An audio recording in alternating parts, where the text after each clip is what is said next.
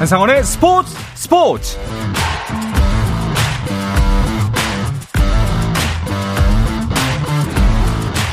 스포츠가 있는 저녁 어떠신가요? 아나운서 한상원입니다. 오늘 하루 이슈들을 살펴보는 스포츠 타임라인으로 출발합니다.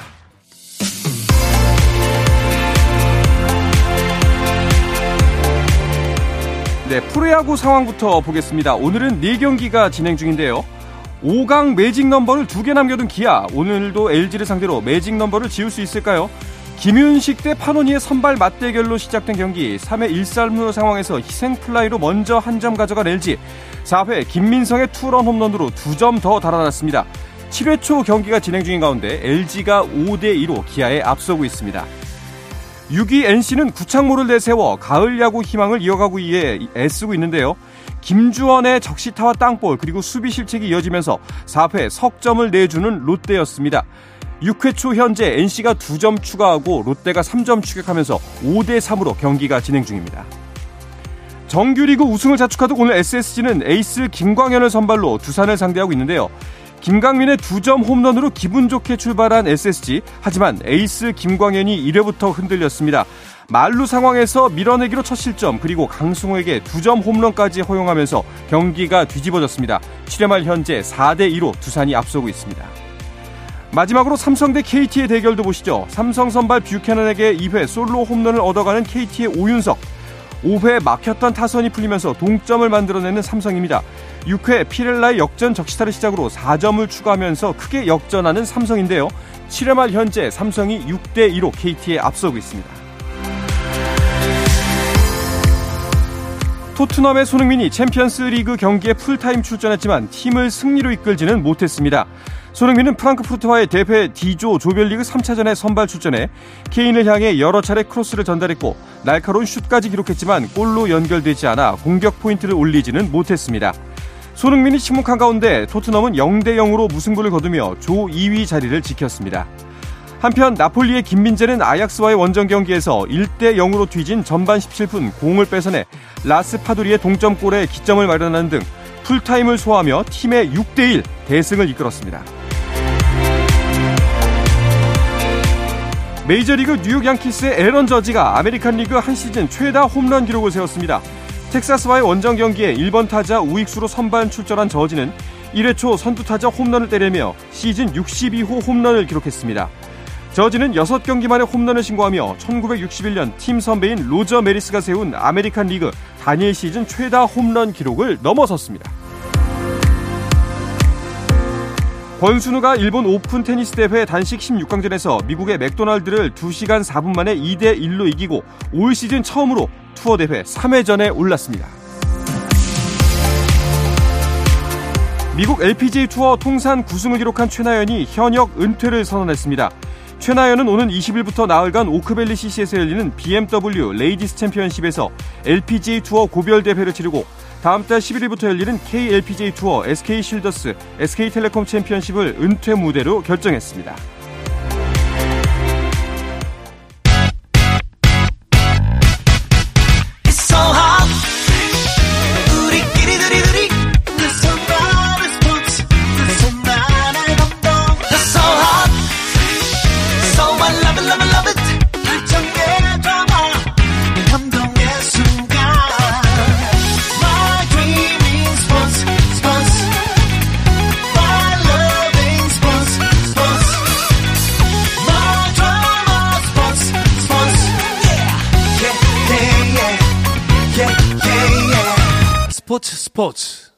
Rain make it rain girl make it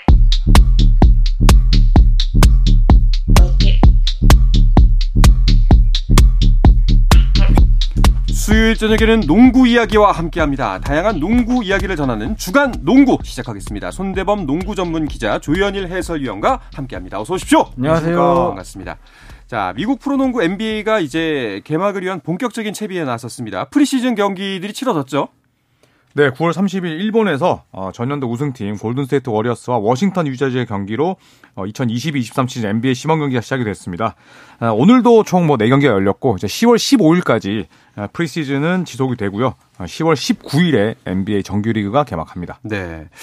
아, 지난주에 진짜 우리나라에서도 한번 열렸으면 좋겠다. 너무 부럽다. 이런 얘기를 했던 기억이 나는데 또 그 프리시즌 경기에 BTS의 슈가가 일본에 온 커리를 만나서 또 화제가 됐다고 하더라고요. 네, 뭐 소셜 미디어 상에서 굉장히 많은 화제가 됐던 장면이죠. 네. 뭐 슈가 님이 슈가님 네. 슈가가 극존칭. 네, 커리 선수를 만나서 이제 뭐 커리는 왜 님자 붙여요? 네? 아주 선물을 줬는데 네, 네, 네. 선물도 주고받고 또 네. 커리 선수가 경기 끝나고 이제 농구화를 또 음. 슈가에게 선물하는 장면이 화제가 됐었는데요. 네. 뭐 커리와 슈가 워낙 또 세계적으로 많은 팬들을 거느리고 있는 스타인 만큼 어, 굉장히 많이 빠져 어, 퍼져나갔고 또 네. 화제가 되었습니다. 자, 일본에서 열린 골스 대 워싱턴의 프리시즌 경기. 경기 내용은 어땠나요? 네, 골든스테이트가 두 경기 모두 이겼습니다. 아, 첫 번째 경기에서는 뭐 스테픈 커리는 딱히 많이 뛰지는 않았는데 아, 다른 선수들의 활약이 돋보였고요. 아, 두 번째 경기에서는 스테픈 커리가 딱 17분 뛰고도 어, 17득점을 올리면서 음. 이 골든스테이트의 2전 전승을 이끌었습니다. 또 워싱턴은 이제 루이 하치무라라는 또 네. 일본인 출신의 선수가 있죠. 자, 이 선수도 어, 두 번째 경기에서는 11득점에 10리바운드로 더블 더블 기록했고 첫 번째 경기에서도 어, 리바운드 하나가 모자란 또 거의 더블 더블을 달성할 뻔한 어. 활약을 했거든요. 예, 그래서 이 일본 관중들로부터 어, 굉장히 많은 또 박수와 사랑을 받았습니다. 아, 여러모로 또 부럽네요. 이것도 부럽네요. 그 이번 경기 매치업에서는 당연히 뭐 커리 그리고 하치무라 루이 이 두 선수가 주목받을 수밖에 없었을 것 같은데 또 어떤 선수들이 눈에 띄었나요? 네, 역시나 뭐 이적생들도 많이 화제가 됐죠. 골든스테이트 새로 합류했던 단테 디빈첸조. 음. 이 선수 역시 뭐 움직임 하나하나에 좀 팬들이 주목할 수밖에 없는 게 결국 이 선수가 뒤에서 잘 받쳐줘야지만 워리어스가 승리할 수 있기 때문에 어, 디빈첸조의 움직임 하나하나가 또 팬들 사이에서 화제가 됐고 네. 또 기대주죠. 워리어스 팬들 사이에서 굉장한 기대주인 제임스 와이즈먼. 이 선수 역시 오랜만에 코트에 섰거든요. 하지만 전혀 성장하지 않았다. 어. 뭐 그런 평가가 좀 많을 정도로 약간 좀 아쉬운 경기라고 보였습니다. 그렇군요.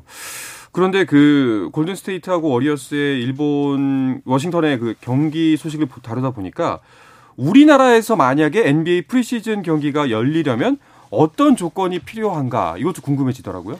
우선은 뭐 농구학자 우리 손대범 위원님의 또 네. 많은 노력이 필요하겠죠. 아, 그렇죠. 네, 또 국내 농구 시장을 좌우하는 지금까지 못 열린 건 손대범 탓이다라고 또 해석을 해도 될까요? 사실 없진 않죠. 네, 그래서 그렇군요. 네, 충분히 억울합니다. 네.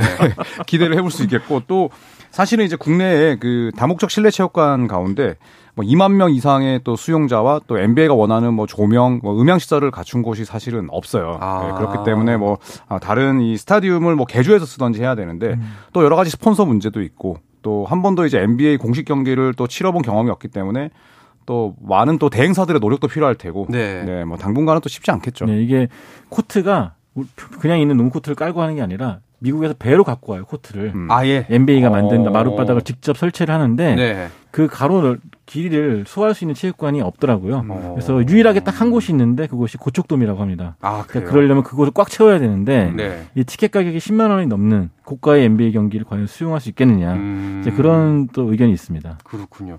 티켓 값이 평균 120 달러라고 하더라고요. 지금 환율이면 거의 뭐 17만 원, 음. 네. 뭐 10만 원이 넘는 정도가 아니라 꽤나 비싸기 때문에 좀 그 우리나라도 농구의 인기가 다시 한번 좀 불타오른다면 음. 그때 좀 노려봐야 되지 않을까 싶네요. 네, 뭐 사실 골든스테이트 워리어스나 LA 레이커스처럼 인기 팀이 포함된다면 네. 사실 2만 명을 또 매진시키는 게 그렇게 어렵지 않은 일일 수도 있는데 음. 네, 일단은 뭐 필리핀이나 중국이나 일본이 가지고 있는 그런 체육관이 없다는 게 또 가장 치명적으로 작용을 하죠. 그렇네요. 네. 좀 넘어야 될 산이 많은 것 같습니다. 일단은 손대범 기자가 좀 힘을 쓰는 걸로. 아, 열심히. 하겠습니다. 예, 예, 네. 알겠습니다. 쉰 살 될 때까지 좀 기다려 주십시오. 쉰 살 알겠습니다. 얼마 남지 않았습니다. 네. 자, 그건 그렇고 프리시즌 경기를 통해서 본 두 팀의 전력 어때 보였나요? 네, 우선 뭐 골든스테이트 워리어스는 어, 주요 멤버로 활약했던 오토포터 주니어, 또 게리 페이튼 2세, 뭐 네마냐 비엘리차, 후안 토스칸 앤더슨 이런 선수들이 떠났습니다. 음. 아, 대신에 이제 단테 디빈첸조, 자마이클 그린을 영입했는데 이 두 명의 베테랑 이외에도 뭐 라이언 롤린스라든지 패트릭 볼드윈 주니어 같은 영건들이 있습니다. 그렇기 때문에 어, 주전들이 나이를 한 살씩 먹었지만 벤치는 반대로 젊어졌기 때문에 벤치들의 이 활약만 또 성장만 이루어진다면 뭐 2연패 가능성은 충분하다고 볼 수가 있겠고요. 또 워싱턴 위저즈는 어, 포르징기스를 지난 시즌에 도중 트레이드로 영입을 했습니다. 그리고 같이 어, 트레이닝 캠프를 시작하게 됐는데 아직은 뭐 손발을 좀 맞추기에는 시간이 너무 부족했고요. 대신에 덴버에서 데려온 이 몬테 모리스나 윌 바튼 같은 선수들의 역할은 아주 훌륭합니다.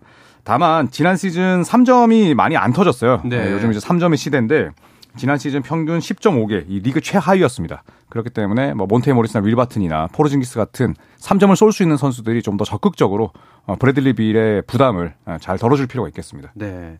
골든 스테이트 관련 뉴스가 또 한 가지 있는데요. 그 골든 스테이트 워리어즈와 조던 풀이 연장 계약과 관련해서 협상 테이블에 마주 앉았다 이런 소식이 전해지더라고요. 네, 일단 골든 스테이트 워리어스의 다음 가장 큰 숙제 중 하나가 바로 조던 풀을 오랫동안 음. 골든 스테이트에 데리고 있는 것인데 어 이제 일본에서 돌아오자마자 바로 또 이제 협상 계약할 것 같습니다. 네. 근데 아직까지는 뭐 금액이라든지 그런 것들은 알려지지 않았지만 최근에 마이애미 히트가 타일러 히로 선수와 또 거액의 계약을 맺었거든요. 그래서 아마 그 금액 자체가 좀 조던 풀을 잡는 기준점이 되지 않을까 싶습니다. 어, 사실 뭐 금액이 문제지 재계약은 긍정적으로 바라봐도 되지 않을까요? 네, 뭐 스티브 커 감독의 인터뷰도 그렇고 네. 또 밥 마이어스 단장의 뉘앙스도 그렇고요. 조던 풀은 뭐 무조건 잡고 가는 것으로 보입니다. 음. 일단 식스맨이지만 거의 뭐 주전급에 가까운 선수고 또 아직까지 나이가 젊고요. 자, 하지만 이제 골든 스테이트가 그동안의 행보와 다르게 에, 사치세에 대한 부담을 좀 느끼고 있어요. 네. 그렇기 때문에 조던 풀과 계약을 맺을 때 과연 얼마의 계약을 맺을지 또 이번 시즌 끝나면 FA로 풀리는 앤드류 위긴스 또 어. 어, 연장 맥스 계약을 원하는 어, 드레이먼드 그린의 에, 행보와도 또 맞닿아 있거든요. 그래서 조던 풀을 잡고 그리고 나머지 위긴스와 그린의 계약을 살펴봐야 될 것 같습니다. 네.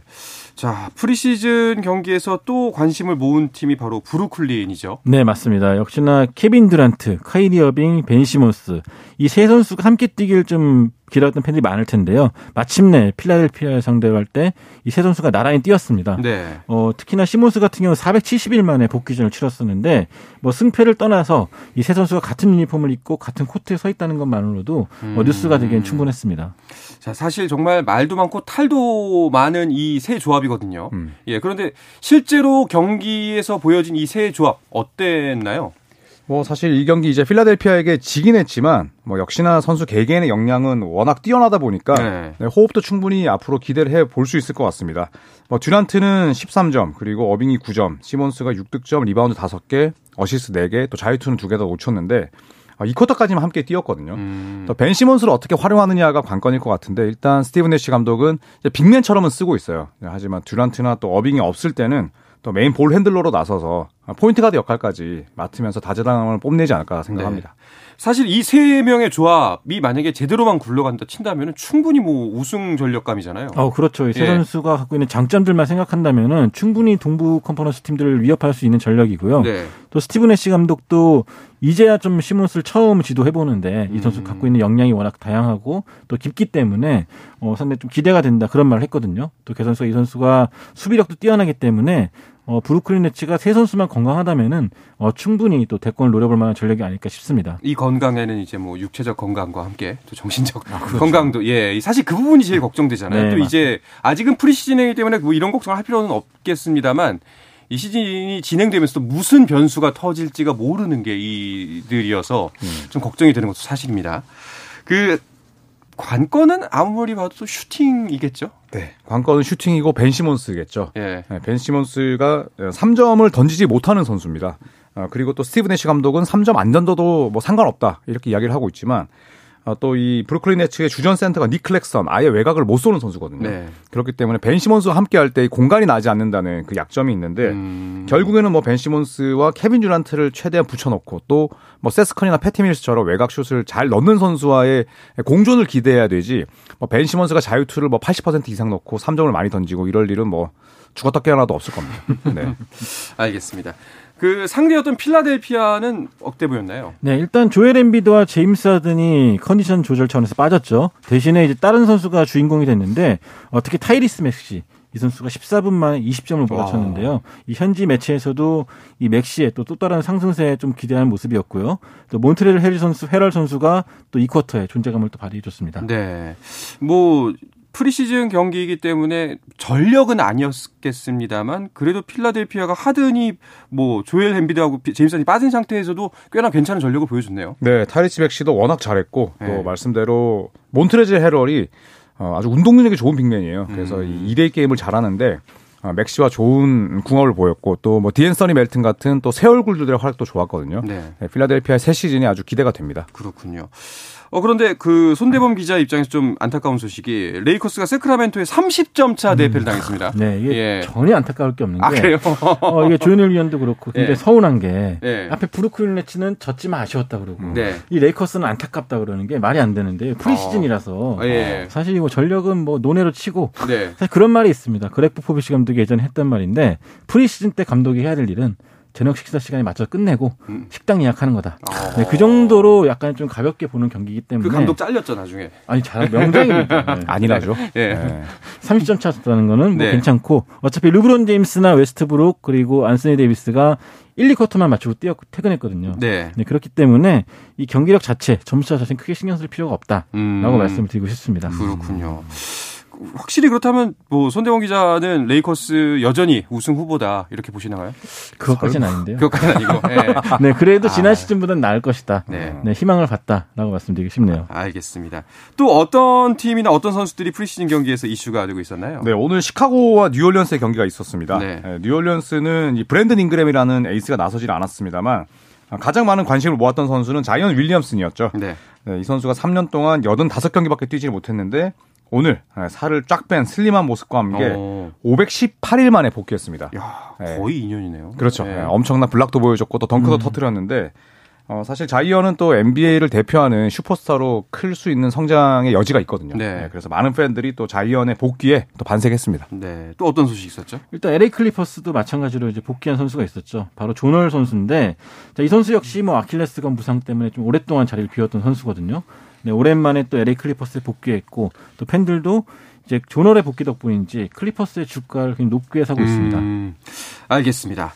자, 이렇게 NBA에서 프리시즌 경기가 이어지고 있는 이때 KBL도 컵 대회를 통해서 전력을 점검하고 있는데요.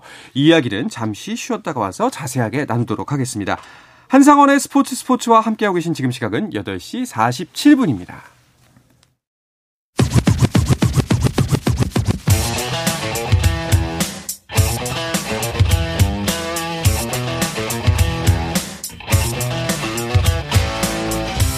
짜릿함이 살아있는 시간 한상원의 스포츠 스포츠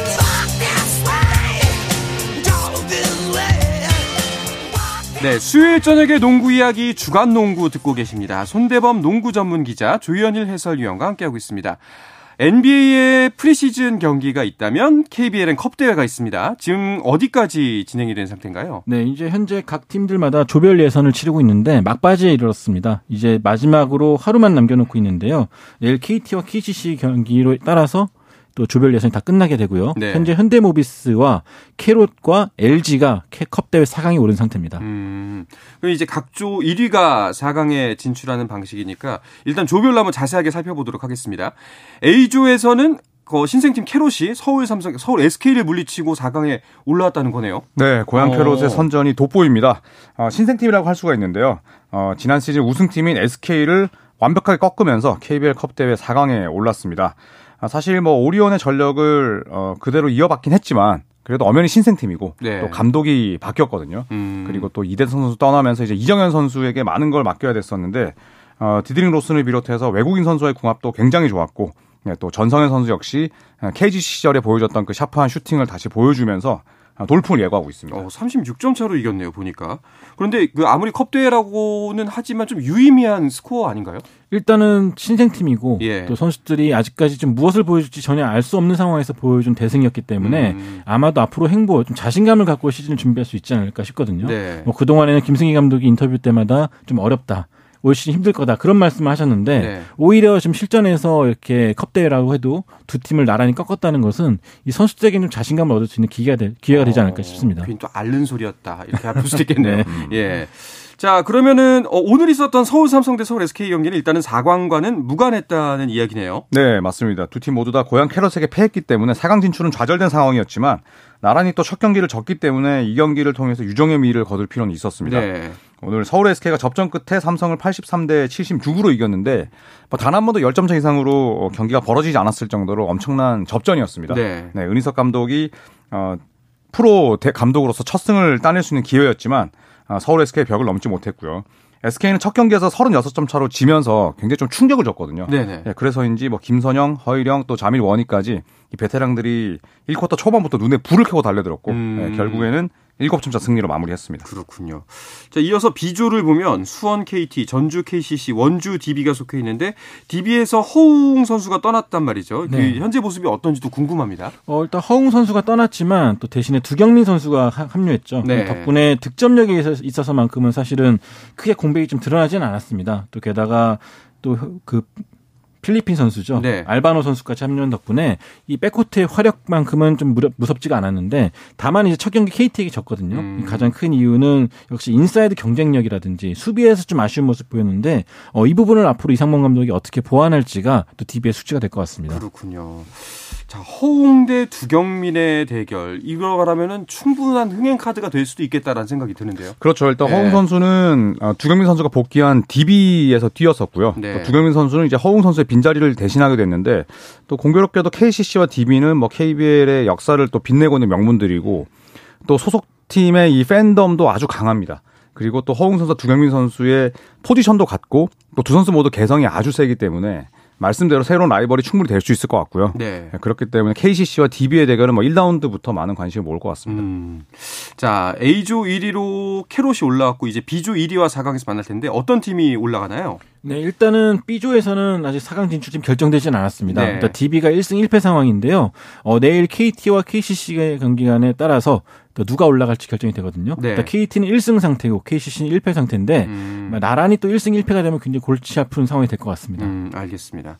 자, C조를 보면요. 안양 KGC 인삼공사, 창원 LG, 상무가 속해 있는데 LG가 1위로 4강에 진출한 거죠. 네, 맞습니다. 아, 상무와 KGC 인삼공사를 나란히 누르면서 컵대회 4강에 진출했습니다. 아, 머레이, 마레이의 활약이 상당히 훌륭합니다. 예, 두 번째 경기에서 19득점에 리바운드 18개를 어. 잡아냈는데 그 이외에도 뭐 이재도 이관희 선수의 활약도 좋았지만 이 한양대 출신의 early entry 이승우 선수의 성장이 엄청나게 돋보입니다. 네. 이 선수가 공을 잡았다 하면 마치 뭐 르브론 제임스의 전성기처럼 그냥 inside를 완전히 뭐 찢어버리더라고요. 오. 예, 그래서 이승우 선수의 성장이 또 LG의 4강과도 아주 맞닿아 있지 않나 생각을 합니다. 네. 자, C조의 1위 LG의 4강 상대는 D조 1위 팀일 텐데 D조 1위는 현대모비스로 결정이 됐죠. 그렇습니다. D조 같은 경우는 현대모비스와 한국가스공사 두 팀밖에 없었기 때문에 네. 이두 팀의 두 번의 맞대결로 결정이 됐는데 이 현대모비스가 가스공사를 상대로 또 극적인 역전승을 거두면서 이 4강에 올라가게 됐습니다. 이 팀의 4강 진출로 인해서 KBL 사상 최초의 또 맞대결이 성사가 됐는데요. 바로 LG 조상현 감독, 현대모비스의 조동현 감독, 네. 이 최초의 쌍둥이 감독 맞대결이 성사가 됐습니다. 아마 뭐 전 세계를 뒤집어봐도 어우, 정말 드문 사례가 될 예, 것 같아요. 정말 드문 사례가 네. 되지 않을까 싶은데 그 이렇게 컵 대회 같은 경우에는 어 감독들의 지도력, 뭐 이제 선수들의 컨디션을 미리 살펴볼 수 있는 대회이지 않습니까? 또 이번 시즌 특히나 새로운 감독들이 많이 부임을 해가지고 더욱더 관심이 몰리는 것 같아요. 네, 뭐 올 시즌만큼 시즌 개막을 앞두고 감독이 많이 바뀐 경우는 많지 않았죠. 네. 10개 구단 가운데 딱 정확하게 절반이 5개 팀의 사령탑이 바뀌었습니다. KGC는 김상식 감독, 그리고 현대모비스는 조동현 감독, LG는 조상현 감독, 삼성이 은희석 감독을 데려왔는데 에, 전체적으로 뭐 감독들의 또 연령대도 낮아졌고 또 그러면서 또 각 감독들이 가지고 있는 또 개성 넘치는 플레이를 지켜보는 맛이 있습니다. 아, 특히나 또 김승기 감독의 이 캐롯이 아, 벌써부터 선전하고 있는데 전성현 선수와 함께 또 새로운 도전을 시작하게 됐고요. 또 은희석 감독이 이끄는 삼성 같은 경우에는 아, 비록 컵대 4강에서 탈락은 했지만 은희석 선수, 은희석 감독이 연세대 때 지도했던 선수들이 많거든요. 네. 그래서 과연 이 선수들을 프로에서 또 어떻게 탈바꿈 시킬 수 있을지도 어, 기대가 됩니다. 네. 자, 올 시즌 또 특이점 중에 하나라면은 이제 KBL에서 필리핀 아시아 쿼터 선수들도 많은 활약을 펼치게 될 겁니다. 네. 어, 컵대에서도 모습을 드러냈을 텐데 어때 보였나요? 네, 일단은 뭐 벨란겔 선수, 가스공사의 벨란겔 선수, 네. 현대모비스의 아바리안토스, 그리고 KGC 아반도, LG 구탕, DB의 알바노 같이 좀 새로운 국가대표 국가대표급 선수들이 많이 합류했는데요. 뭐 그 중에서도 가장 눈길을 끌었던 선수는 이 현대모비스의 아바리엔토스였습니다. 음. 어, 굉장히 재치 있는 패스 그리고 날카로운 득점력을 보이면서 이 벌써부터 팬들 마음을 사로잡았고요. 이 아반도 선수는 아직까지는 좀 적응이 덜 된 모습이었습니다. 뭐 탄력은 좀 기가 막혔는데 아직까지 팀에 녹아들지 못한 모습이었고 반면에 DB의 알바노 선수는 뭐 허웅 선수를 잊게 할 만큼의 또 외곽 득점력을 갖고 있기 때문에 오. 앞으로 좀 지켜보시면 좋을 것 같고요. 반면에 LG의 구탕 선수는 좀 시간이 좀 더 필요해 보였습니다. 어, 그럼에도 불구하고 또 LG는 1위로 올라갔네요. 네. 그 캐롯의 일본 아시아 쿼터 선수 모리구치 히사시 선수는 어땠나요? 근데 아직까지는 입국한 지 얼마 안 됐고 얼마 네. 안 됐고 또 KBL 농구에 적응하지 못한 탓인지 김승기 감독이 일단 출전시키지는 않았습니다. 음. 그래서 이 선수 같은 경우도 좀 정규리그 때 좀 봐야지만 또 얼마나 뛸 수 있을지 볼 것 같습니다. 네. 자, 그리고 또 눈에 띄는 외국인 선수들은 몇몇은 어땠나요? 네, 우선 뭐 드완 에르난데스나 또 유슈 은도예 또 론데 홀리스 제퍼슨 같은 새로운 외국인 선수들이 또 컵대회 모습을 뭐 드러냈지만 아, 가장 눈에 띄는 선수는 KT의 EJ 아노시케 선수였습니다. 네, 이 선수가 엄청난 뭐 득점원으로 평가를 받지는 않았지만 아, 투쟁심이 차고 넘쳤고요. 네, 그러면서 KT의 첫 경기 승리를 이끌었는데 과연 정규 시즌에도 그런 활약을 펼칠 수 있을지 기대가 되고 또 기존의 자밀 워니나 오마리 스펠맨 그리고 아, 40살이 넘어서 다시 KBL로 복귀한 아, 데이비드 사이먼 선수의 예, 플레이를 지켜보는 것도 또 관전 포인트가 될 것 같습니다. 네.